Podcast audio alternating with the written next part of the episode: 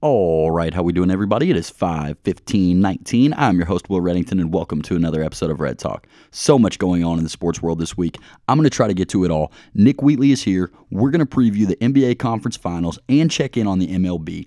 Dustin Fowler and Brian Devine here. We're going to preview the PGA Championship, give our picks and sleepers, and talk about our favorite Tiger Woods memories. I can't wait. But before we do, our show is brought to you by O'Shea's Irish Pub. It's Wednesday, so that means $3 sliders after 6 at O'Shea's. The buffalo chicken is by far my favorite. Stop in for dinner at either the downtown or the Bardstown Road location. All right, let's get it going.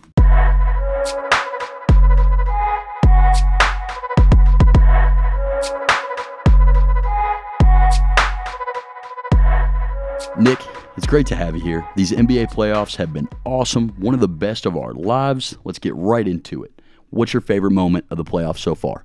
Uh, I'm gonna have to go with Dame's 37 foot dagger against the Thunder. I love to see uh, Damian Lillard just send Russell Westbrook home, especially after the trash talk that went back and forth, um, and then just pulling up from the logo right in Paul George's eyes. I thought it was awesome. Yeah, that uh, that was very cool, man. That's the one that I think has stuck out the most, along with the uh, infamous Kawhi shot. Now, uh, I think those are are definitely the two moments that you turn back to. The Lillard shot was is just insane. It, and Paul George calling it a bad shot and him just kind of shrugging it off. Like, actually, I practice those all the time. I shoot 40% from 35 feet plus. I mean, it's just insane. Were you uh, cheering for the Blazers in that series?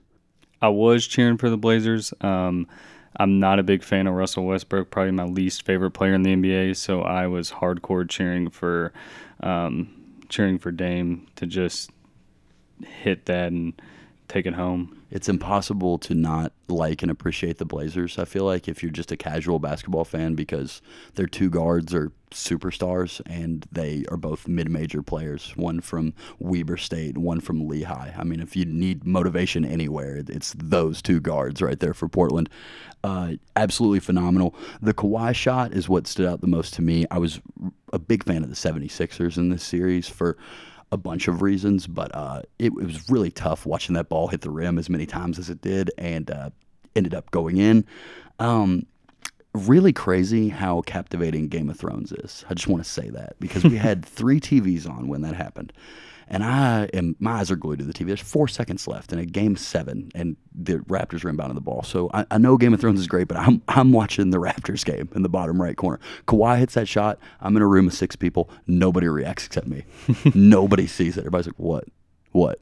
Like you all really just watched, you know, a, a, one minute clip of the middle of a Game of Thrones episode and just couldn't glance down at this bottom TV. It happened in front of you and you didn't even pay attention to it. Game of Thrones, the most captivating show on television. Where were you for the Kawhi shot?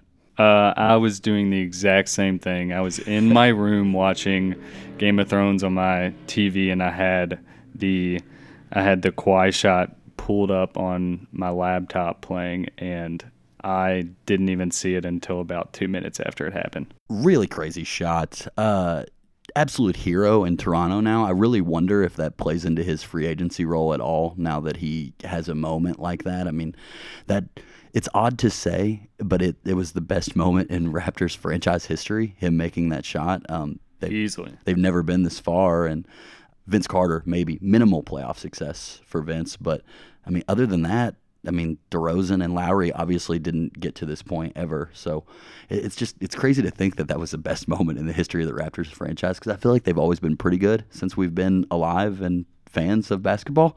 But um, really crazy. A few other things that stood out. I, I was on the wrong side of the Warriors Rockets thing uh, to the maximum. Uh, but Steph's barrage in Game Six was very cool. Uh, kind of him showing that he can still do that and still run his own team and go nuts in that way.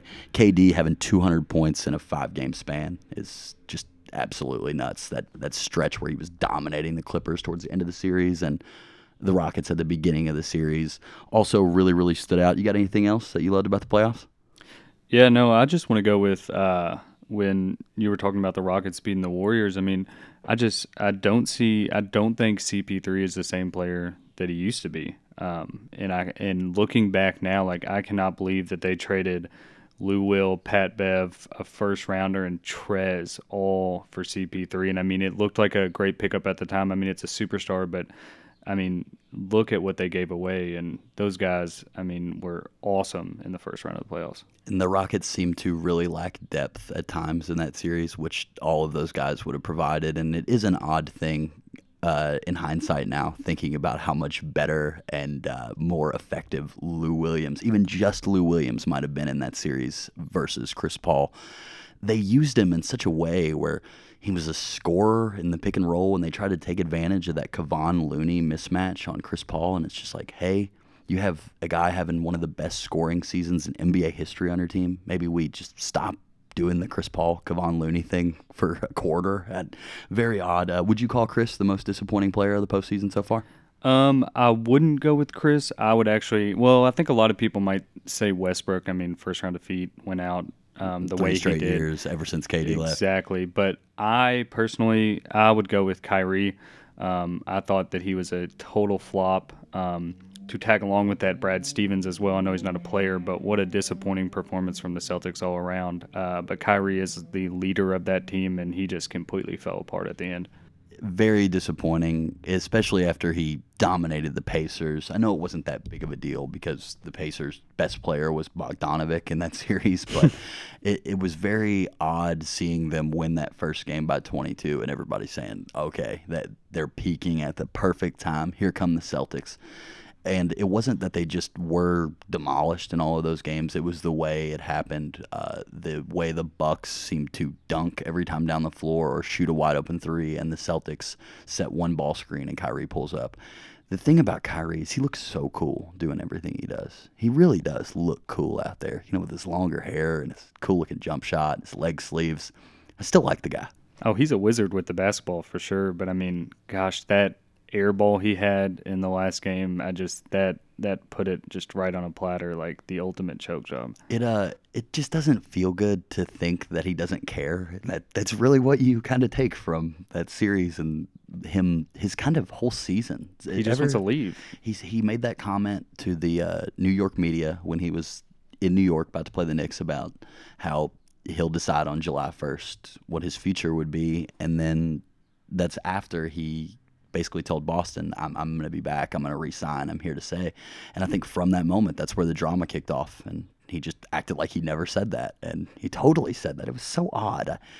Weird season for Kyrie. Weird season for the Celtics. I would say my most disappointing player has to be James Harden. I mean, it, there's I couldn't go any other way. There it is, Game Five. KD's out. It's for the taking, and he takes zero shots in the last 10 minutes. The best offensive season since Michael Jordan in 1993. He doesn't shoot the ball in the last 10 minutes. He make, takes one layup with like 20 seconds left and makes it. If you didn't have an awesome TV, James Harden wasn't even pictured on offense for a lot of that game. He barely crosses half court. He is the king of a guy picked up their dribble and is going to pass it back now to the point guard, and he's got to hop over the line to get the ball. He looked like he was in bad shape. He looked like he didn't care. He looked like he hated his teammates. Really, really disappointing performance from James Harden. I don't know how long it'll take for me to forgive him. Clint Capela, also worthy of mentioning. Uh, he wanted the Warriors really bad, and um, he got him. He was horrendous. He was exposed. Uh, he basically couldn't be on the floor. And for a team that was playing Iman Shumpert and Gerald Green big minutes, they needed him to be on the floor and to be effective. And it just there was maybe one game where they got some lobs out of him, and it, it looked like he was going to actually be able to do what he did in the regular season. But Steve Kerr, fantastic job. Definitely not a disappointing job from him. He took Capela out of the series. He made Chris Paul beat them, and he made James Harden immensely uncomfortable. Uh, very, very interesting to watch. Let's get to the Western Conference Finals. Uh, the Blazers edge the Nuggets in Game Seven on the road. C.J. McCollum just flame on the entire game. Uh, the Warriors beat the Rockets in six, five quarters now without KD. They win three of those quarters in a series where people were saying, This is the finals. I need to own how wrong I was about the Rockets. I've been saying the Rockets were going to win the title for a while, and they're out now, so I need to own that. Who did you like in that series going into it? Uh, I like the Warriors. I mean, as long as long as they have KD in the lineup, they even without Cousins, they look like one of the most dominant teams the NBA has ever had. Um, but I definitely thought it'd be a lot closer, especially when KD got hurt. Like you were saying about Harden and Capela. I mean, that that was a perfect chance to seize the opportunity that they had in front of them, and they didn't. Especially Capela, Capela because Capela had a big. I mean, that's a big matchup problem. Especially teams with good centers should be able to exploit the Warriors on the boards. I mean, in the paint, but they they didn't. He didn't. He didn't seize that opportunity. The Warriors are maybe the best in the league when it comes to exposing big men with guards, uh, successfully doing what the Rockets were trying to do. When Steph Curry got Nene out on that wing in game one and he just walked him like a dog and ended it and did the whole, like, hey, guess who? I'm back, whole thing. You can just see that happening before it happens. It's a slow motion car crash. And they did that to Clint Capela a hundred times in this series, and that's fine Clint Capela can't guard Steph Curry and Klay Thompson. I'm not arguing that he can, but the fact that he couldn't score and rebound and just be effective on offense in any way, it uh, really, really bothered me. And and I think that Harden, he went 0 for 26 from three to end the series last year against the Warriors, and that's his kind of claim to not being great, I guess, in the media. And I think that this was worse. They didn't have Kevin Durant, and uh, they were so written off in Game Six. The Warriors were seven point underdog to the Rockets, and for him to not only lose that game but just lose it the way they did, just to seem disinterested in the last five minutes, just bothersome for me. Uh, let's get into the Blazers versus Warriors. Uh, KD, he's hurt. He's going to miss games one and two, it sounds like. Uh, regardless of that fact, this series line is gigantic. The Warriors are minus 570 to advance. That's nuts. How do you think KD's injury affects this series? I think it's big, obviously. I mean, he's one of the best players, probably a top five, top three player in the NBA. But I don't think it's decimating for this series. Um, I don't really see it being a problem. I, I, like the Blazers. I like Dame. I like CJ. I mean, they just knocked my team out of the NBA playoffs. But I forgot uh, you were a big Nuggets guy. Big Nuggets fan, man. That was a that was a heartbreaker for sure. Uh, but I don't see it being being decimating to the Warriors here without KD. Yeah, I uh, I want the Blazers to win this series so bad because I just want somebody to knock off the Warriors. I think it'd be so cool. But man, I, I it's hard to see CJ and Dame rising to that challenge of Steph and Klay Thompson just after seeing them do it so many times before. But I think that Damian Lillard and CJ McCollum's attitude as players is, is not going to be of one like uh, of the Rockets. You know, I, I really think that they're going to really chase this opportunity while Kevin Durant's not playing. I think games one and two are going to be really, really interesting, given that they know he's not out there and they know they have to go now. They, they've played this game, seven game series with the Nuggets back and forth, where at separate times you constantly are flip flopping in your head over who you think's a better team, who's going to win, and I mean, here it is. Here, this is Damian Lillard's moment, and I mean, he keeps having them. Really struggled in Game Seven. CJ carried him. What were your thoughts about that Game Seven against the Nuggets? Oh, it was unbelievable. I mean, thirty-seven and nine.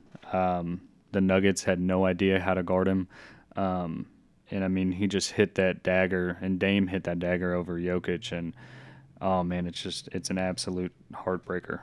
Yeah. Um, with the Nuggets, uh, where where do you see them going in the future? Do you have a lot of hope for the Nuggets? Uh, do you think you all need to add, or do you like what you have? I absolutely love the way the Nuggets are built. Um, they're young. I think they hit their potential in stride like earlier than than I expected them to, um, and they've got their good players under under control. Um, as far as adding anyone, um, they have a player option on Paul Millsap this year for 30 million. Um, I think they should try to negotiate that lower and then go get somebody. I don't want to see them add somebody like Jimmy Butler, but maybe if they can get somebody like Tobias Harris or um, another or or a guard um, that could help them out. That's that's about the best that I could see them doing. What impressed me most with the Nuggets in the postseason is that Malone never strayed away from his bench. Uh, the bench played a huge role in the Nuggets being as effective as they were in the regular season and in the playoffs. You watch the Warriors and Rockets in their series completely burn out their starters, play a max minutes, only take them out when they're tired. Mike Malone, I mean, he just he'll play that bench group all together. He has a ton of faith in his guys, one through about nine, and I, I, think that is definitely not why they lost the series. And I think that's what you want out of your coach as a player for sure. I think the Nuggets definitely are a player away from being a, a championship team, but you have to like what you're doing with Jokic. And in a league where it's player empowerment time and all these players are leaving, I feel like Giannis and Jokic are two of those players where they, they really like where they're at. And even though it's not maybe not the most prolific city in the world, it's really great to them. They seem to really enjoy being there. It, will be great to see how that goes forward with uh, the Nuggets and the Bucks. Um, what do you or what are your keys to the series? Blazers, Warriors. This is going to be fun. All right. So for for the Blazers, I'm gonna. It's gonna have to be defense. Um, they played great defense against the Nuggets in the games that they won. They played great defense against the Thunder in the games that they won. In the games that they lost, you saw them getting beat in shootouts. I mean, they'd give up 120 points and they'd lose. They're not going to win games like that. And I think uh, the Rockets and Harden are a perfect example of the blueprint to beat the Warriors is not outscoring them. I mean, it's just not going to happen. So you've got to play defense. Um, and I think Zach Collins is going to be big as well. Um, he's going to have to play more. I mean, as we saw with Capela, the big men don't exactly work against the Warriors, um, and Kanter cannot defend anybody. He's a great rebounder, but he can't defend anybody. Zach Collins is going to have to play. He's going to have to stay out of foul trouble and run up and down the floor this series, uh, there's a lot to be found out, but there's one thing that I know, and it's that Kanter is going to be abused by Steph Curry and Klay a few times in the open court. Uh, Got to play him, though. It's not like he's not going to give him some good minutes. I had Collins, too. It's so hard to imagine Lillard and McCollum beating Steph and Klay, let alone beating them bad enough to where the Blazers can actually win the game. But you have to remember, I mean, the Warriors are getting the rest of their scoring outside of, of those two guys from Andre Iguodala, Draymond Green, guys that are well past their prime, guys that definitely could go out there and lay eggs, and they haven't yet in, in, in the two games that they didn't have, well, in the one and a half games that they didn't have KD against the Rockets. And I, I think that the Blazers, they have to have Lillard and McCollum consistency first and foremost, but they need Seth Curry and Minu and Collins to get to that double digit mark, especially if Rodney Hood – isn't going to be there. I, I don't know what his status is for this series. Uh, how do you think that affects the Blazers going forward? Yeah, Rodney Hood playing is huge, especially because I think CJ and Dame are just going to get worn out. I mean, they're running all over the place, scoring and doing everything that they can for the team. And you kind of saw it with Dame um, in the last in Game Seven against the Nuggets.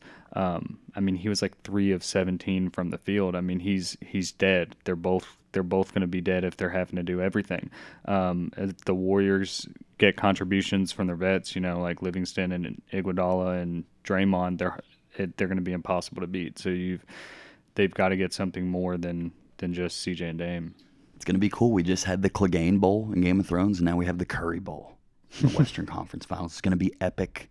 Steph's probably going to win, but no matter what, it's going to be fun. What's your exact series result here? What do you think's going to happen? I'm going with the Warriors four to one. I think the Blazers will steal one um, at home probably, um, but I can't see them winning any more than that with or without KD. I like the Warriors in six. It kills me to say. I have the Blazers at 200 to one to win the NBA title. Uh, it took them forever ago. It's it's incredible that it's still there it's probably going to be a donation. I definitely feel like uh, they can't really match the firepower of the Warriors. I don't hate the matchup for the Blazers though, especially with KD out. I, it wouldn't shock me terribly to see the win this series, but it, it, would definitely excite me if they did. Let's move on to the Eastern Conference. Uh, the Bucks dominate. The Raptors escape. Who has the advantage going into this series? Very different second rounds for these two teams. Oh, definitely. Um, I'm gonna go with the Bucks. The like you said, the Bucks dominated. Um, they haven't shown many signs of weaknesses, and they have one of the best players in the NBA, as do the Raptors. But I think the Raptors against the Sixers showed a lot of vulnerability. Um, at the same time, I think the Sixers were better than the Raptors, and the Raptors just outplayed them. So it's gonna it's gonna have a lot to do with that. Uh, but if the Bucks are playing to their potential, I don't I don't see the Raptors beating them. Yeah, I uh, I think the Bucks are definitely coming into this series with the advantage. Uh, I, I kind of think they're the best team in basketball. Uh, they only have one loss in these playoffs. Every other team has at least three. Uh, the most wins by double digits of any team when you combine the regular season and the postseason. Absolute juggernaut of a team. Uh, I think the Bucks are going into the series feeling way better about themselves than the Raptors are, especially given how the Raptors won Game Seven with Kawhi Leonard scoring like forty six percent of their points. I mean, that's forty shots. That's I a, mean, that's a great know. thing. It's it's it's hey Kawhi, you're the man, you're you're a hero. But to get that little from the rest of your guys, that's the kind of thing that makes you easy to defend in the playoffs when your goal is let's shut this guy down. Anybody else has beaten us. And I think if both teams do that to each other, I still think the Bucks have the advantage. And yeah, that'll be very, very interesting to see going forward. Uh, who do you like as the key player for each team in this series? Oh well, Bucks. Um, obviously, I'm gonna go, I'm gonna go with a non-Giannis candidate because that's too obvious. Of course. Uh, the the combo of George Hill, Malcolm Brogdon, um, the two of them have been. Brogdon just came back, but George Hill has been great in his role playing role um, throughout the first two series of the playoffs. Um, and Brogdon coming back will probably take some of those minutes, but he was, I mean, he's he played well in that first game that he came back. Um, as for the Raptors, um, Kawhi against Giannis, I mean, he's going to have to defend Giannis. Um, but outside of him, Lowry really has to wake up in the playoffs. He has a tough matchup with Eric Bledsoe, and if he doesn't wake up, Bledsoe will eat him alive. Yeah, uh, it, it's the point guards for me for sure. Um, Bledsoe and Lowry. Uh, when they're good slash great, their teams win, and when they're not, it's really tough for these teams to win. Bledsoe really struggled in that game one against the Celtics, and then just flipped the switch. He was on Irving, I think, over fifty percent of the time when it comes to games two through five. He was constantly talking to Kyrie. He was very physical with him. Uh, Bledsoe is a guy who's just jacked out there, super athletic, can jump out of the gym awesome on defense. Mini LeBron. I don't know about being a mini LeBron, but he, he's been great since his game one 21 points, 9 points, 13 points, and 18 points to close the series. I, he was fantastic on defense, as I said. Middleton, absolute marksman, though. He, he, he can't go cold, which I know that he won't. I mean, if Khris Middleton is open, it, it's cash. You can go ahead and book it. You can change the channel while the ball's in flight and check something else out if you've got a baseball game on or anything, because it's going in he contrasts perfectly with Giannis. Uh, Bledsoe, I, I didn't really think so, but now he looks so great out there. George Hill, fantastic in that second round series. I'm a big George Hill guy. Got a jersey hanging up right over there from the Pacers days. Big Indiana George fan. George Hill, Rodney Hood, very impressive in the playoffs. Not so much last year in the playoffs for the Cavs. Do you think LeBron is hard to play with? Yeah, I, I definitely think he's hard to play with, but um, I think it depends on the player too. Uh, we've watched LeBron carry teams to NBA finals, no matter how good or bad the players are. But it it seems like this constantly seems to happen where um, the the players don't respond the way that you expect them to once they team up with LeBron. Um, minus D Wade, Chris Bosh days, um, but with the Cavs, it was completely different. Um, but look at Kyrie now, and um, in Boston, I mean, he's doing he he kind of did the same thing that he did with LeBron. Yeah, uh, Kyrie.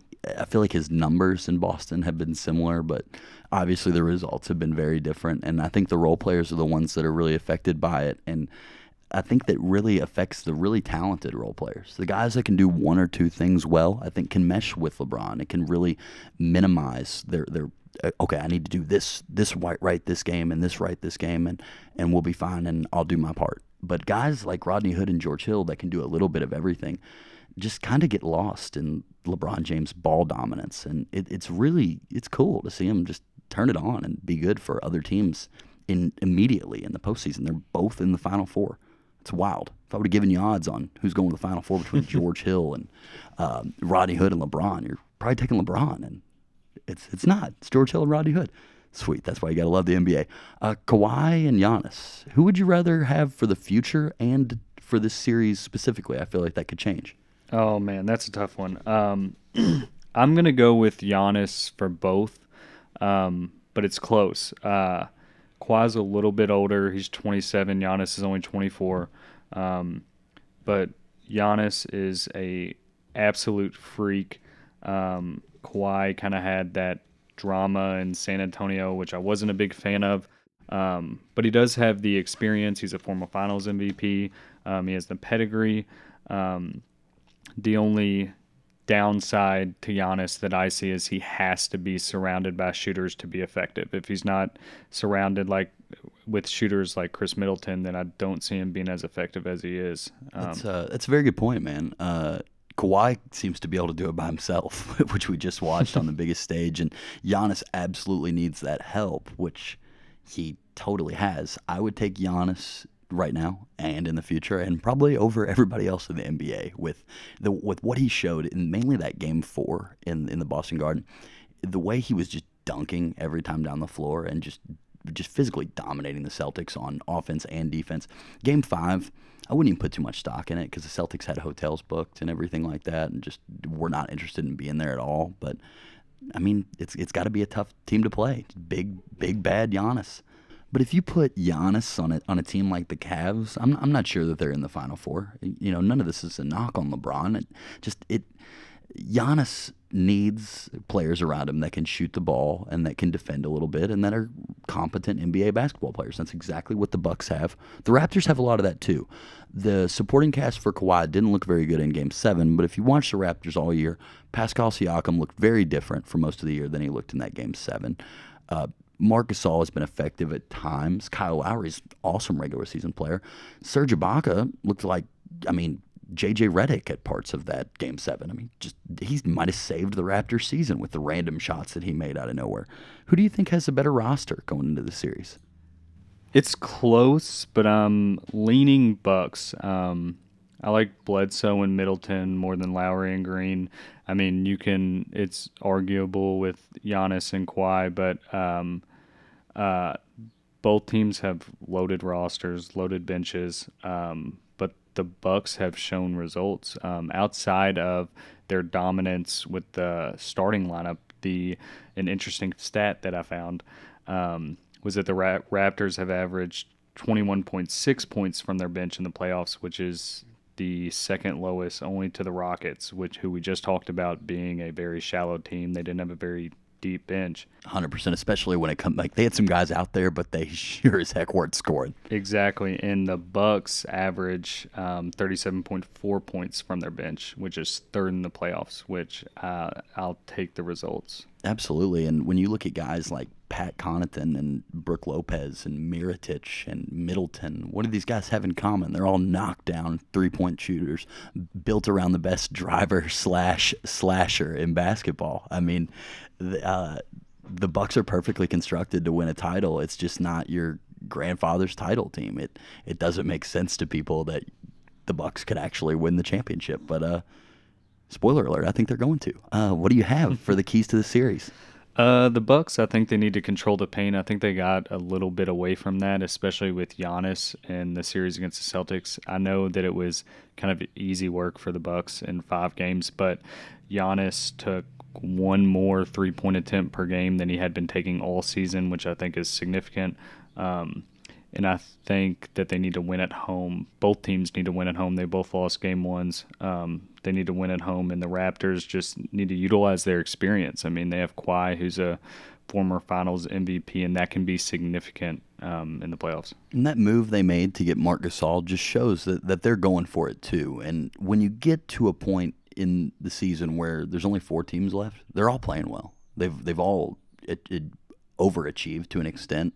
Everybody except the Warriors. I feel like the Bucks hadn't won a playoff series since 2001 going into this, and I mean now it feels like it would be an absolute failure if they lost in the Eastern Conference Finals. And it's not. I think that both these teams need to play loose. Uh, my keys to the series are the the Bucks making the outside shot. They got to knock down threes. If these role players do go cold, the Raptors have a great chance to step in and, and not only win but dominate this series. The Bucks need their role players to play exactly the same as they did in games two through five, and Uh, sometimes that changes as you start to advance in the playoffs. And the Raptors, it's got to be just getting Kawhi help, as we talked about. It's not a successful form of basketball having one player dominate the ball that much, having one player shoot that much. I don't think Kawhi was actually hurt last year, so I wouldn't worry about his health or workload or anything, especially with how much he sat out going down the stretch of this season. But they have to have more because when you have a guy doing that much, guys like Siakam, Lowry, Gasol, they begin to feel uncomfortable because they're not as involved in the basketball game as they I mean, at a minimal amount they've ever been in their basketball careers. It, it's something to look out for. What do you think the exact series result is here? Um, I'm going to take the Bucks in six. Um, I th- I think they'll be good games. Um, I just I think the Bucks are too too much better than than the Raptors. Um, like I said, I thought the Sixers were better than the Raptors. The Raptors just happened to pull it out. Um, so I'll take the Bucks in six. I'm on the Bucks in six as well. Great minds think alike. Uh, real quick, your championship pick. Who do you like? With KD, I'll take the Warriors. I mean, Cousins is coming back too. They get which both. is weird. Do they just like lie about their injuries? Like, what what's the deal with this? Why why do I never know how hurt people on the Warriors are, but all the other teams I have a pretty good idea of how hurt people are. I mean, it's been less than a month, and Cousins is coming back from a torn quad. That makes absolutely no sense to me. None, especially. I mean, he's coming off a torn Achilles a year ago, and, and torn quad now. Oh, he'll be back though. I'm, I don't know if Steve Kerr is messing with me, like if he's really going to come back. if he has a different injury, it doesn't add up though. I, I think it's cheating. I think that you have to correctly report the injury. I don't know why Red Talk's the only place talking about that. Uh, I like the Bucks in seven, uh, regardless of whether KD's there or not. I think that this Warriors team is meant for a Hollywood breakup. Just because I was really, really wrong about the Rockets doesn't mean I'm going to stray away from that. I'm going to die on the fact that the Warriors are not winning the title this year. Um, do you see any scenario where they don't?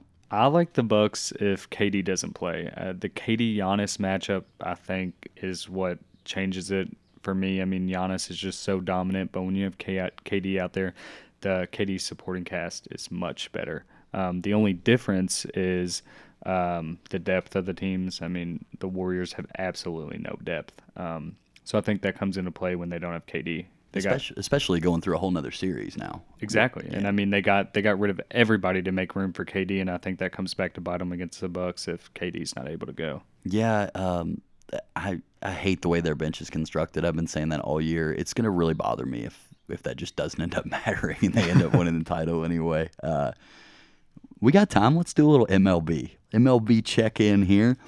Uh, it's been seven weeks. It's really flown by. It's it's crazy to say that we've played seven weeks of baseball so far. College baseball is almost over, which is kind of wild to think about. We were at the Cards game this past week, and they th- this upcoming weekend the the season's over and it's into the conference tournament. Yeah. Time just flies, man. But the MLB just getting started, seven weeks in. So much has happened. So much still to happen. Who do you have as the best team in the American League and the National League at this current moment? Um, American League, I'm going the Astros, um, and not just for this current moment, for the rest of the season. Um, they had they have the best record in the American League, and they their pitching has been bad, which has been a strong suit for them the last few years, and it's still been bad. I mean, they have Verlander and Cole, but outside of that, it hasn't been that great. Um, I think the Rays have played well they're regressing a bit right now. The Red Sox are coming on strong, and the Yankees have just been decimated by injuries. Um, in the NL, I like the Dodgers, and frankly, I don't think it's that close. Um, I think it's closer in the AL, but um, I like the Cubs, Brewers, and Phillies to kind of round it out. But I think the Dodgers are the best, and I don't think it's very close. I uh, love the Astros in the American League. Verlander has really carried the load on a struggling rotation. I took him to win the Cy Young before the year. He's a current favorite. Love the way that's looking, but the losses of uh, Keuchel and Charlie Morton have hurt their team. There's no way around that. They didn't have a great bullpen going into this season. And honestly, the American League, I mean, the Yankees have such a dominant bullpen, but a lot of those other contenders, that's the weakness that you point out with them is their bullpen. But the Astros lineup is just stacked. I mean, when you think about going from Altuve and Springer and Bregman and just down the line, I mean, they, they're so tough. They're the current World Series favorite. I really like what the Yankees have been able to do despite the fact of their of their injuries, though. The Yankees have found a way to stay winning ball games. Uh, looked pretty good in the Rays series over the weekend and everything. I I still really like the Yankees. Took the Yankees before the season. Uh, I'm going to stick with them as a World Series pick, given how well they're doing, missing all these guys. Mm-hmm. But the Astros have been awesome. The Dodgers and the Cubs, I feel like, have really separated themselves in the NL. Uh, Definitely. The Cubs uh, I'm obviously a little biased here, but eight series wins in a row for the first time since 2008. I mean, that's that's pretty wild, Yeah. and uh, it, it's been a really impressive run for a team that the past two years looked very content with the fact that they won a World Series. They're really hungry this year. especially after another slow start. I mean, they started out and teams were like, or people were talking about how are they even going to be a playoff team this year? one and six to start out. They're like 23 and 13 now. Yeah. It's incredible. Uh, Kris Bryant is, is really back to being Kris Bryant. He really struggled last year. A lot of injuries, home run numbers way down. Struggled in 2017 a little bit compared to the MVP run the year before. Yeah. He's reached base in 22 consecutive games. It's the most in the MLB. The guy's just seeing the ball well. And if Kris is playing that way, Javi and Contreras are playing the way they do. The Cubs are going to be tough to beat, and I think the Brewers and Cardinals are both struggling. I hope that the Cubs take advantage of this window. The Dodgers, though, what a juggernaut! Um, they, they're just getting Justin Turner back. First game I watched, Justin Turner plays. He hits three home runs. He hits three home runs. Clayton Kershaw might be the fourth best starter on their staff right now. The way the Dodgers develop young talent it might be unparalleled in, in the major leagues. I, Alex Verdugo, that that guy they have. I mean, where did these guys come from? I don't that? know. And he just, they, they have him coming off the bench. Like, It, it's he- crazy, and he every time I watch him, he hits a ball hard up the middle or something. Cody Bellinger you know, comes out of nowhere. I mean, he, he's arguably the MVP of the season so far, and those are guys that you look at the Dodgers roster going into the season, and you might. I mean, you're definitely not going to mention Verdugo, but I don't think you go out of your way to be like Bellinger's the best position player on this ball club for sure, and it it's remarkable what they're doing. Yeah, and this is this is homegrown talent. This isn't big free agent signings going to the big LA market. I mean, these are these are homegrown kids that they've got to stay home, and this is with some of their better players not even playing that well. Like you men- mentioned, Kershaw has been good, but he hasn't been great. He hasn't been you know vintage Kershaw. AJ Pollock is out, and he's going to be out for a long, uh, an extended period of time. Um, and then Corey Seager is coming off Tommy John surgery, and he hasn't been anywhere near the same. They lost Yasmani Grandal at catcher, and they they never miss a beat. Yeah, and they, I mean, they were at a point this offseason where they're giving guys away. They, they don't bring Machado back, as you said. They're more encouraged by their young, homegrown talent versus the free agent um, kind of just Machado being baited out there for him, especially how late it took him to sign. It just wouldn't have shocked me if he went back to the Dodgers at any point, and they go a different way. It's looked like it's been a home run for them, and they give Matt Kemp and Yasiel Puig and Alex Wood to the Reds for Homer Bailey. They just didn't have any room. That's I mean, a, that's literally, they, they're giving guys away on this team. It is. it- can you imagine being in a situation like that? Homer Bailey pitches for the Royals now. I mean, they didn't even they didn't use Homer Bailey at all. they gave three players to get back one of the worst starting pitchers in the MLB last year to take on his twenty million dollar salary, and they just gave the Reds three quality players. I mean, Absolutely. I mean, you're looking at a guy that was on the cover of a video game and two former All Stars. He just gave them to the Reds, knowing that the Reds were going to do absolutely nothing with them, and that the Reds were just a complete non-threat. um, it's. Uh, I I say that now that the Reds are going to freaking sweep the Cubs this week or something like that. But um, no, it, it, it really is nuts what the Dodgers have been able to do, especially with Kenley Jansen's struggles and everything. Uh, it just doesn't even matter. This team is so deep. They're so fun to watch. Uh, that uh, West Coast baseball, as the sports wind down and everything, I can always find myself catching the last three innings of a Padres or a Dodgers game, and both those teams have really impressed me so far. I've also been really impressed with the Padres and their young core.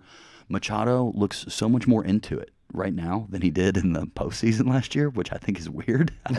I, I'm not sure why uh, he was that close to winning a World Series, but uh, the Padres have been fun, man. They got a lot of good young players. Uh, great team to throw on. Uh, the standings right now are a little odd if you check them out today, especially when you consider the preseason odds of who would win these divisions. Uh, the Twins and the Rays. I mean, they've been right at the top of the AL East and the AL Central all year. Do you think teams like this can stay in the hunt? Yeah, I mean, it's definitely surprising to say the least, especially about the Twins, but I think they are both for real. I mean, the Rays won 90 games last year. They they missed the playoffs because, you know, the Yankees and the Red Sox were so good. Um, but their pitching is good. They added Glasnow has completely turned it around. Um, they added Charlie Morton, and it seems like they they give their players away and they get better. I mean, they traded Chris Archer for Austin Meadows and Tyler Glasnow, who have been phenomenal so far. Um, and they they're talking about going after Keuchel now. So their their regression has started to sit in a little bit. Like they're slowing down a little bit, um, but they're still in first. I mean, they're still in first over the Yankees and the Red Sox. Um, the Twins, their starting rotation is solid. They'll regress at some point, but they just destroy the baseball. I mean, they are lead the league in home runs. They're just jacking the ball right now. Yeah, they uh, they Jorge Polanco, Byron Buxton playing great, but that Nelson Cruz acquisition, uh, acquisition is so underrated. Most home runs in MLB dating back to 20, 2016 to now he is crushing the ball. What a big pickup for him. Definitely not one that was covered much this summer. You heard anything and everything about Bryce Harper and Manny Machado and not much about Nelson Cruz. Nelson Cruz has been phenomenal for the Twins. It probably the main reason to me that they're in the spot they're in. Marwin Gonzalez has been another nice pickup for him. Yeah, and he's the, even started slow. Kind of the utility man for Yeah. the Astros, and just really provides them that type of lineup fluctuation that's necessary to make it last for 162. You're right about the rotation, though. When you look at the names, it's not super encouraging. Mm-hmm. But what is encouraging is being in that division with the uh, White Sox and the Royals and the Tigers. Those are three teams that aren't very good, and have no chance of winning the division. and they're going to be playing them a lot. And the Indians, I think the Indians have a better roster than the Twins, and I think that was true when they came out as like minus 600 favorites to win the AL Central this year. But I think you have to love what the Twins are doing. I think it's absolutely sustainable. The Rays. I think the Rays should be really proud of what they've done so far, but I, I think it's a wild card spot at best for them. The, the Yankees and the Red Sox just have too much talent at- in their starting rotations and in their lineup day to day. I think for the Rays to sustain what they're doing, but yeah, uh, perfect segue to our most improved players section. That's I, I was absolutely going to mention Tyler Glasnow and Austin Meadows. I mean, they have to be given the Pirates front office nightmares. Yeah. And I mean, Meadows has been killing the ball, and you could see that though in in the beginning of his Pirates career that he just saw the ball well, and he was a stud. It was such an odd trade, but Glasnow, I mean, six starts, seven wins, uh, right around a two-run ERA. That's it's freaking awesome. It absolutely is worth being mentioned for most improved. Who'd you have here? Um, pitcher wise, I actually had Glasnow on there too, but just in case you said Glasnow, I was going to say um, Domingo Germán from the Yankees. Um, I watched him pitch against Glasnow the other night, and it was an awesome game, and he was fantastic. and he was he was even better than Glasnow was. Um, he had a 5.57 ERA last year. This year he's seven and one with a 2.70 ERA, and he's only in the starting rotation because Luis Severino is out. Now he looks like the next Luis Severino. That's uh, I mean, that's great for the Yankees going forward. Uh, already a ton of starting pitching depth, ton of bullpen depth. To get somebody like that, I, I saw he literally appeared out of the bullpen once this year, and I mean, that just shows how many guys the Yankees have in their rotation when everybody's healthy. If they had a full roster, there might not even be room for him in the five, but they're gonna have to make room because he's he's been phenomenal. Uh, that Hyun-jin Ryu for, Oh, the, for the Dodgers, Dodgers. man, I mean, he's been the best starter on their team, arguably. After Walker Buehler was fantastic last year, and Clayton Kershaw is one of the best pitchers of our lives. He's been unreal. I watched him the other night. They won 9 0. He threw nine innings, shutout, 4 and 1, awesome ERA. I, I love what he's doing. That's out of nowhere, too. He's kind of the pitcher that you would look at as a Cubs fan, too. I want the Dodgers to lose most of the time because I want to win the National League uh, regular season to get the home field advantage during Right. the playoffs. And Ryu was the guy that you saw, and you're like, okay, cool. Dodgers might not win tonight. This is this is the guy to pick on, and now he's he's possibly the man. I I think that's uh, definitely something worthy of mentioning. Uh, who's a rookie that stood out to you?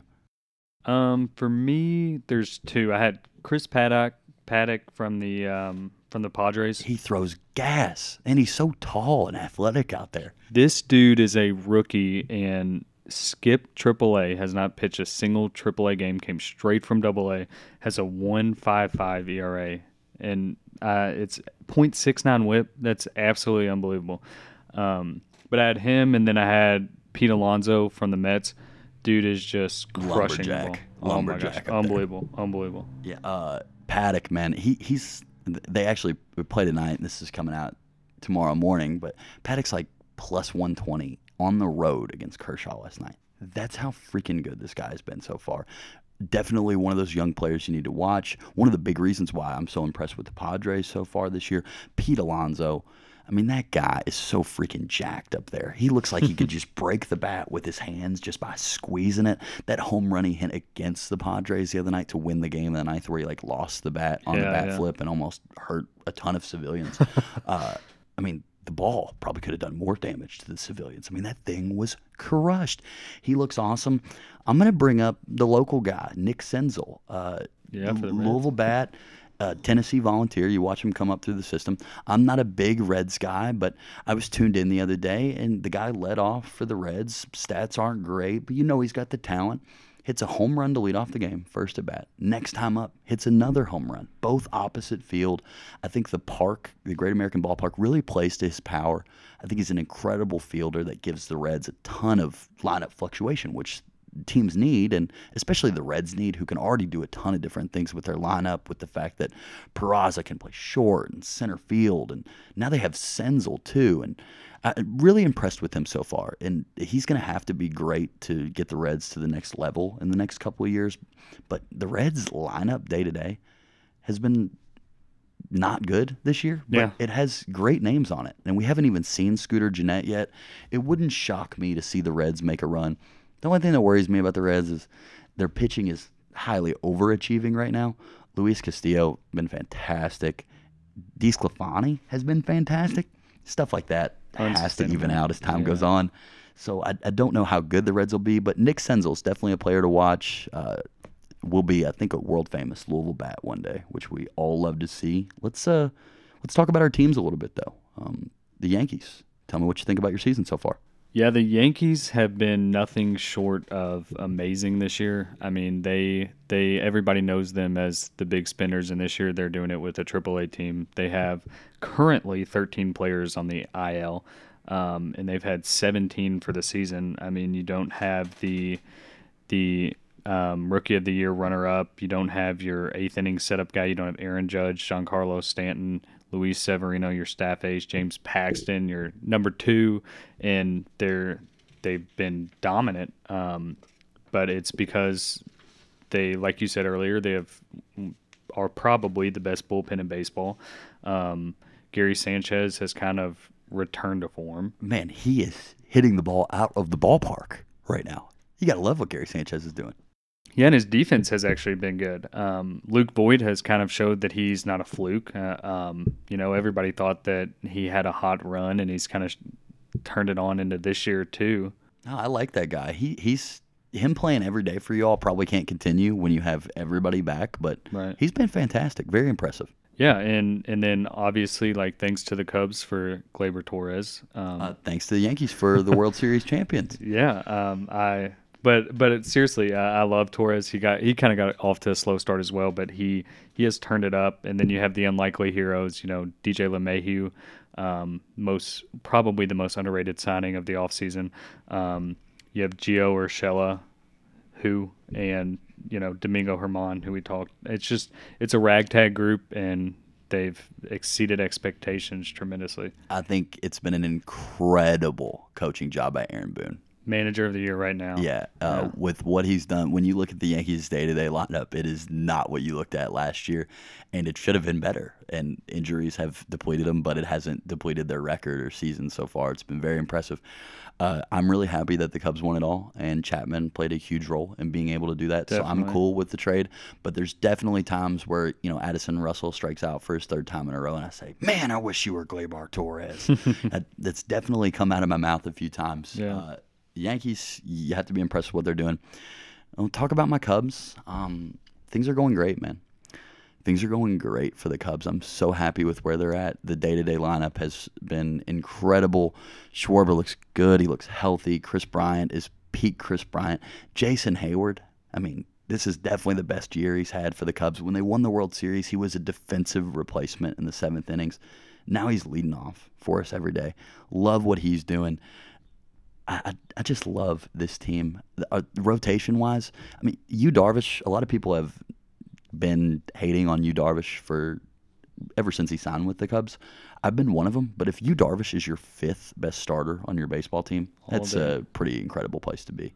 Uh, what are your thoughts on the Cubs so far? Uh, I mean the the Cubs are hot. I mean, it is it's undeniable. But the the way their rosters built, I mean, they are they are full of of you know superstars. I mean, you've got Kris Bryant, Anthony Rizzo, Javi Baez, Willson Contreras. I mean, has woke up this year. Both our catchers, you know, um, which we needed badly, and I, th- I hope that we can one day have an argument about who the best catcher in the MLB is between our two. And I think that's a realistic thing to talk about. I think so too, especially the way they're hitting the ball. I mean, they are crushing the ball.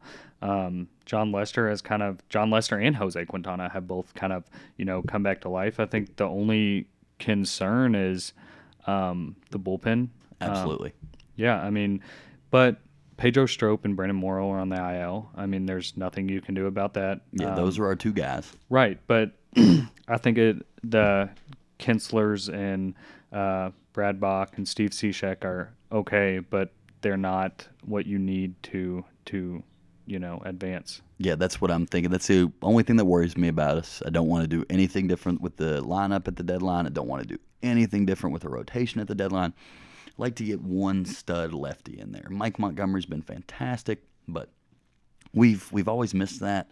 I think Strop and Morrow are good enough to hold it down if we can get them healthy. I just one power lefty I think would put us in a good spot where we could do some different things. Uh, what's your best moment of the 2019 MLB season so far? Um, well, for me, I loved Brett Gardner's uh, eighth inning grand slam against the Red Sox, obviously to win the game. But outside of that, um, it's a Yankees moment. But I think a lot of people can agree with was CC's 3,000th strikeout.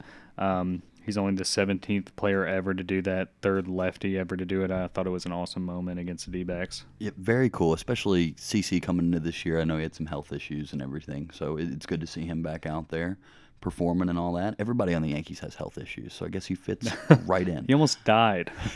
my um, it's it's not funny. My uh, my, my best moment is uh, definitely just the Cubs last week, just being a team. Three out of five games ending in walk off home runs. Two straight nights with a walk off home run for the first time since 1998.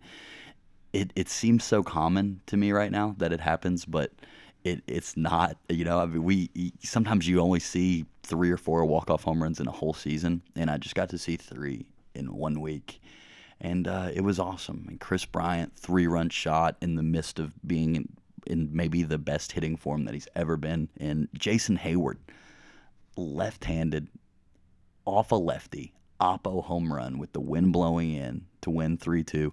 That just speaks to his progression. And then my sister's 10th birthday party, whole family's there. Contreras 2 1 bangs one out of there, looks down afterwards like I am a bad man. Look what I just did to that ball. Yeah. It ends up being pivotal in winning the series against the Brewers. Just very impressive. Uh, huge week for us. Uh, Mike Fiers uh, no hitter for the A's was also really awesome. Anytime you That see a no hitter, yeah. it's it's great. And you just, I, I caught that game right in the seventh inning, so that's stood out to me. You know, you just get tense no matter who it is, just hoping they don't blow it with just an out left because that happens so much. But He, I don't the the uh, his lathering of pine tar, I think, kept that from happening. Oh well, uh, yeah, I didn't know that, but you heard it here first on Red Talk. Mike Fiers lathering of pine tar uh, helped him get a no hitter. Uh, Nick, bold prediction for the rest of the season. Um, semi bold prediction. I don't think the Indians are going to make the playoffs. Um, outside of that, I think the Houston Astros offense will go down as the best offense in baseball history. Um, right now, they're hitting a 281 average as a team. Like, not one player, the entire team. They've hit 30 home runs in the last 10 games, which is unheard of. And right now, they're on pace to easily shadow, shatter the home run record. That's uh, that's interesting, man. I could definitely see it. It feels like every night I turn the Astros on, they have eight runs, so that really, really helps going towards that. Uh, I simple predictions. I love the Cubs, Cubs to run away with the NL Central. I I- really believe that. I think the Brewers and the Cardinals are going to fall off a little bit, and we're going to be able to separate ourselves a little bit. Uh, Astros definitely running away with the AL West, but yeah, that's what I had as well. Twins win the AL Central. I really think that they can't. If they were in the AL East, if they traded spots with the Rays, that there's no way they could win that division. But I think the Rays could definitely win the AL Central. I hate the way the MLB playoffs are aligned and that they put so much on winning your division. I, I, cannot stand that. It should be the Cubs and the Brewers finishing last season with the best record in the National League tied, and then playing that game 163, the Cubs losing, and then the Cubs losing the wild card game the next day and being out. It's just a crime. I, if it was somebody else's team, I might have might, might not be as into it, but I'm super into it right now, and I just am not okay with that being the case. So I wish they would realign the playoffs a little bit, but yeah, I, I like the Twins uh, dethroning the uh, huge favorite Indians in the AL Central, and uh, I like Yelich to win the MVP. Kind of sucks, but I mean that guy is so locked in at the plate, and I don't see anybody else in the NL really running away with the MVP. The Dodgers are such a some of their parts type team. They they get so much from different guys every night. The Cubs are the same way. Baez was right there last year, really close. I think you're going to see Kris maybe give Yelich more of a run for his money this year than mm-hmm. Javi, but Yelich is just on another level. I've said it before. I'll say it again. I think I would start my franchise with Yelich right after Trout when it comes to the whole MLB, and that's a really wild thing. It's something that just happened last year. But yeah, that's a bold prediction for me. I like Yelich to win the MVP.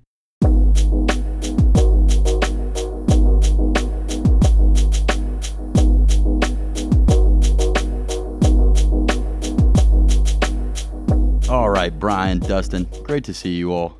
The PGA Championship is this weekend. A great four days of golf are upon us from Thursday to Sunday. Before we get into the actual tournament breakdown, let's talk a little bit about what Tiger did. What did Tiger winning the Masters mean to you? Dustin, get us started. It meant to me it solidified him as the GOAT, the greatest of all time. I mean, when you're talking about most consider either him or Jack, depending on how old you are, who you root for, stuff like that. For me, I mean, throughout his whole life, he's been the greatest for me. And then he goes on this spell where it's just, I mean, it's just almost hard to watch him. He goes through all the injuries. He's missing cuts, withdrawing. It's just sad to see. And I just, I, I personally didn't think he could ever win again. And not only did that, he wins a major, the Masters, with all this young talent. I think that just proved, at age 41, that proved that he is the GOAT to me. That's what's so cool about golf. You never know when something like that's going to happen. He, he could have finished 11th that weekend and nothing happens. Nobody talks about it. And instead, he finishes first. Probably the biggest golf story of the last five years. Uh, very awesome. Brian, what'd you think about it? I thought it was great. As Dustin said, Tiger's the GOAT. This solidified it. You can't really argue anymore. He hasn't won in five, ten years uh, a major. So coming back and winning the Masters is unbelievable feat for him. He changed golf like un- unlike anybody's ever changed a sport before. He's an athlete that transcends the future of golf into you know what's more of an open environment for everyone, and you got to love the guy for that. Um, never thought we'd see it again, especially in Masters. Uh, it's one thing to win the, the British Open, the U.S. Open, which is, which are great tournaments, but to come and win the Masters and, and put on that green jacket, it was unlike any feeling I've ever had. Totally, totally agree. It's it's so weird how Tiger there in sports there's always teams that you like and teams that you don't like and everybody seems to rally around Tiger. There's I have met very few people that do not want the guy to succeed. Brian, we were out uh, a weekend or two ago and you were telling me about all these crazy Tiger stats and how Tiger it, in comparison to other sports just has stats that will blow you away about how dominant the guy has truly been. Brian, why don't you start us off with a couple of your favorite Tiger Woods stats? Yeah, so my favorite one is uh, from 97 to 2008, he combined uh, 126 under par uh, in majors, and the next closest in that span was uh, with 40 or more rounds was at uh, 63 over. So he's beating that person by over 200 or right around 200 strokes in a in about nine year span.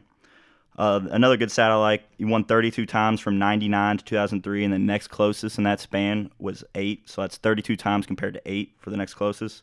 And then the last one I'll tell you all is uh, he won 46 times in his 20s, and the next closest person uh, for with wins in his 20s is a guy named David Duval with 13 there's nothing that I can compare that to in any other sport. There, there really isn't. Uh, Jordan LeBron you can have the argument, and I feel like both people can be right in certain aspects. But when you're talking about Tiger Woods, it's insane the gap that there's been between this guy and the rest of the field. Dustin, what are some of your favorite Tiger stats? I'd have to say my favorite one. I mean, just as a golfer, if you play golf, you understand just how hard this is. It doesn't compare to any other players, but Tiger had, it was in the early 2000s, he had 52 consecutive rounds at even or better. I mean, when you're talking about tour level golf courses that it just is incredible to even think about. The one that compares to others and just shows his dominance is he has 18 World Golf Championships, which is an extremely hard tournaments to win. Um, you're talking about Firestone, different tournaments like that, and the next closest is three. So he's got 18 to three. Insane. His consistency through our younger years of life was remarkable, and now he's seemingly back with a huge Masters win. It's almost like he's putting together two separate careers, but it's the same guy. Let's talk about our favorite Tiger memories pre his wife drama and post his wife drama. I feel like uh, you could go a couple different ways. The Masters has to be mentioned from this past weekend, but Brian, why don't you get us started? So I'll start with uh, pre uh, wife drama. He uh, the 2005 U.S. Open. No one will ever forget it. Chip shot on 16 super hard chip shot. Could have easily put it 10 feet past the hole, even in the bunker. Tough shot. He had to hit about a dime sized divot on the green. That's what he was aiming for. Uh, he hit it right on the spot. The the caddy's got a story about it. It's an unbelievable story. Anyway, everybody knows the history from that. Rolls in, slow roll. You see the Nike check before it goes in the hole. Picture perfect. Ends up being a commercial. Uh, and not only that, but he had pressure on him. So he was up one stroke when he was off the green, and the and the guy that was right behind him was had a 15 foot putt for birdie. Uh, so he was, and the guy ended up. They ended up going to a playoff where Tiger beat him on the first playoff hole. But you know, obviously, if he doesn't make that chip, he probably doesn't win that tournament. Incredible. Uh, definitely one of the best Tiger moments. What about after his wife drama? So after the wife drama, I would go with his first win last year. He finally came back. It was in that FedEx uh, Cup tournament. Uh, I think it was the last one. Justin Rose ended up winning the FedEx Cup, but if he would have finished a little worse, Tiger actually would have won the FedEx Cup, which would have been unbelievable uh, to go on top of the the first tournament win, being back, uh, can't explain that feeling. Seeing all those people crowding behind him when he was walking up to the 18th green, uh, haven't seen that in so many years. It felt so good to see it again. Classic, man, and it really felt like we might never see it again, and we did. Dustin, what do you have? Pre-wife drama. I'm gonna have to go to the 2001 Players Championship. I mean, one of the most iconic calls of all time. The 60 footer on 17 Island Green, puts it better than most. Just an incredible, incredible call. I mean, it might even be the call more than the moment. That's just makes it makes it what it is. Uh, what about post wife drama? Post wife drama, I have to go back to the Masters, most recent Masters. I mean, the whole world's buzzing. The whole Twitter sphere you get on there, it's all Tiger all the time. I mean, he just transcend golf, and he's back. Dustin, what kind of chance are we giving Tiger to win the PGA Championship this weekend? You know, it's going to be tough, but I got to think he's got a shot. I'm done fading him. He's he's broke my heart too many times. Whenever I mean, not really broke my heart, but I've I've been against him and he's uh he's performing. So I it's going to be tough. He's he's played well at Bethpage Black. He won there in 2002. I mean, he's leads the tour in greens in regulation, ball striking stats are all incredible.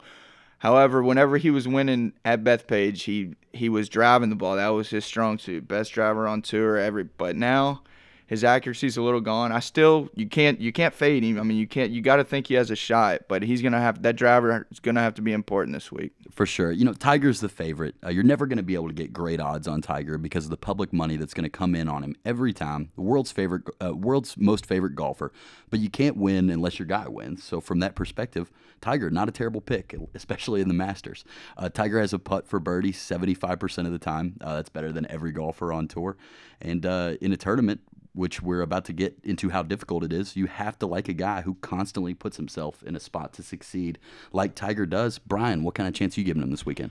I like Tiger's chances. Obviously, it's hard to win a tournament like this. It, you know, I wouldn't bet a bunch of money on it, but at nine to one, I think with their odds, uh, it's not a horrible bet. Uh, he's got the tools to win this tournament. He hits it long. If he hits the fairways, he's got a serious shot. Everybody knows his iron game is great.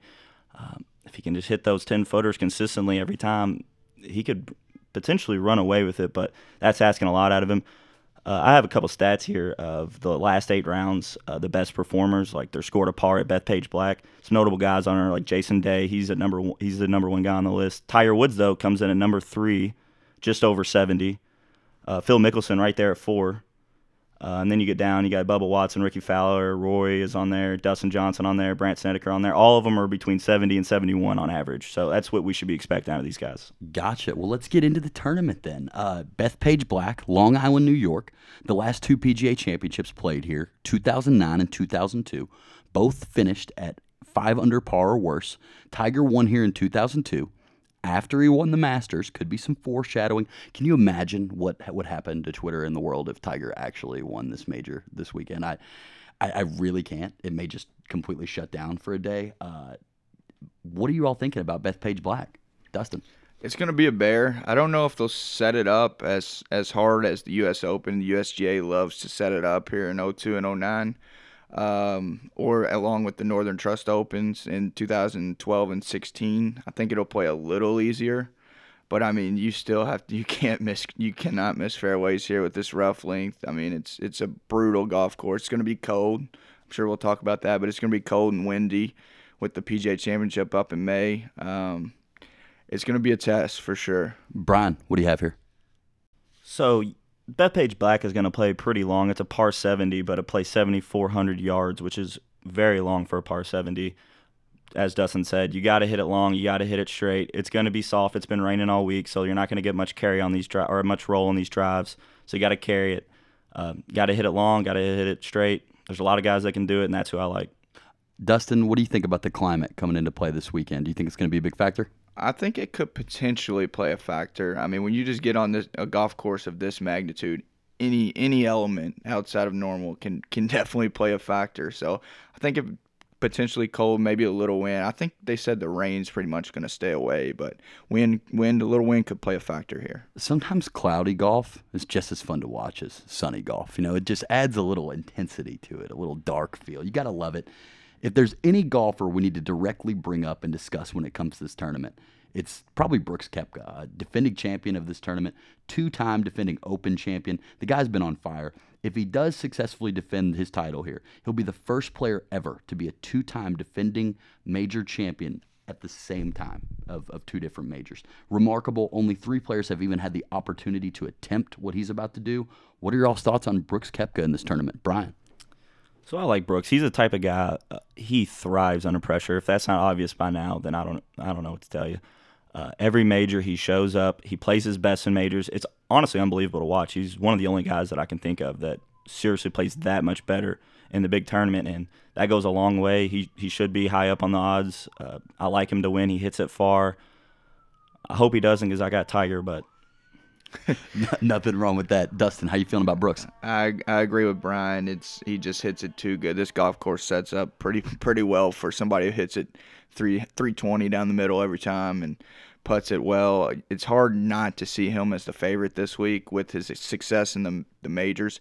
I read a stat where since 2016, all combined score of majors, he's 15 shots better than the next closest. So he's just dominating the field in majors. It's just what he lives for. It's crazy. I mean, he's totally cemented his name in that kind of top five every single weekend when you're looking at odds and who you like to win the tournament. And another positive thing about Brooks is he played this past weekend at the AT&T Byron Nelson and shot 20 under and finished fourth. And just a few days ago, you have to feel good about how he's playing right now immediately for this weekend. Guys, who are some other players who have had success here uh, that you kind of like this weekend? Dustin. Uh, a name I'll throw out there is Gary Woodland. Um, he's had decent success there. I mean, if you look at the stats off the tee, tee to green at Bethpage, so over the years, which is important knowing the golf course. So maybe Gary Woodland. Gary Woodland. Okay, Brian, you have anybody you want to bring up? Yeah, I want to bring up uh, Brandt Snedeker. Not a lot of people think about him. He's a pretty small time name, but he's actually really good here. And he hits it long. You never really know. He's kind of under the radar. Probably ridiculous odds, but hey, I love player. it. If uh, if one of y'all win, we're gonna sound really smart. So uh, I hope you guys are right. But let's make some picks, fellas. Uh, when you're betting golf, you can pretty much pick any golfer to match up with any golfer and get odds on it. Very cool. Gives you a way better chance of winning than actually picking just one golfer among the 156 available golfers this weekend when it comes to actually winning the whole tournament. Who's your all's match play lock? Brian. So for this one, just for the first round, I'm going to go with Brooks Koepka over Tiger. Uh, Brooks always comes out strong. Tiger sometimes a little slower. Uh, like at the Masters, he started two under, you know, finished stronger, obviously. Brooks started a little hotter, like five under, something like that. So, I, and Brooks always starts strong, and he stays strong pretty much the whole tournament, usually in most majors. So, I'm thinking Brooks over Tiger in the first round. Wow, against your guy to start us not off. Not the tournament, not the tournament. Okay, first round, I like it. Dustin, what are you thinking here? Uh, I got Brooks Koepka. I found him at plus 105 over Dustin Johnson. Uh, I think getting Brooks Koepka at plus money against anybody on planet Earth is a is great value, especially in a tournament like this that fits him so well. Hey, I, I hear you. I it's hard to argue with you guys. I'm gonna I'm gonna reach a little bit here. I'm gonna go to the old guys. Only two seniors in this event. Uh, Steve Stricker minus 270 to finish with a lower score than Vijay Singh. And that's my lock. I'm going to lay the minus 270. He's coming off a win at the Regions Tradition last weekend. Vijay finished 43rd at the same event. Stricker is second on the senior tour in scoring average. Kind of weird, kind of out there, but heavy favorite. I'm taking it. I think it's a lock. Steve Stricker, that's my guy. Sleeper pick. Guys, who do you have? Dustin. My sleeper pick is Adam Scott. Uh, back in 2016 at Bethpage for the Northern Trust, he came in top four. Um, he also led the field in strokes gained tee to green that year. And when you look at players that won, Tiger led the field the year he won in 2002. It's just so important at Bethpage to, to hit fair. I mean, you can't stress it enough. Hit it long, hit fairways, tee to green, just strokes gained. Okay, okay. Brian, sleeper pick. He's not too much of a sleeper, but I'm going to go with Francesco Molinari because the guy is stone cold he's coming off that rough outing, that that fourth round of the Masters. Let it go a little bit. I think he'll come back with a little vengeance. Probably been thinking about that, practicing a little harder. Not to mention he's already a great golfer, so I think he's got a good chance. I always like him in, in pretty much every tournament. He's pretty consistent. Yeah, for sure. Molinari, that fourth round definitely didn't really show how he's been playing lately, and I think that any golfer on the tour could possibly fall victim to that Tiger crowd. And just when you're playing golf, it's rare that the crowd wants you to fail, and when you're competing with Tiger on that last day, that's the feeling that you're faced with. That could explain why that happened. I was so shocked seeing him put that in the water with the guys before him doing it. You know, you'd think he would do a little better than that. For sure. I uh, I like Jason Day here. Not a huge sleeper. Brian, you already talked him up a little bit about his, his success at this course. 25 to 1 is great odds for somebody who's been playing, quietly playing pretty well. Uh, he won this event in 2015, second the next year, ninth the year after that, 19th last year. I like Day to hang around and possibly win this thing. Guys, last thing before we get out of here your pick to win. Dustin, who do you have?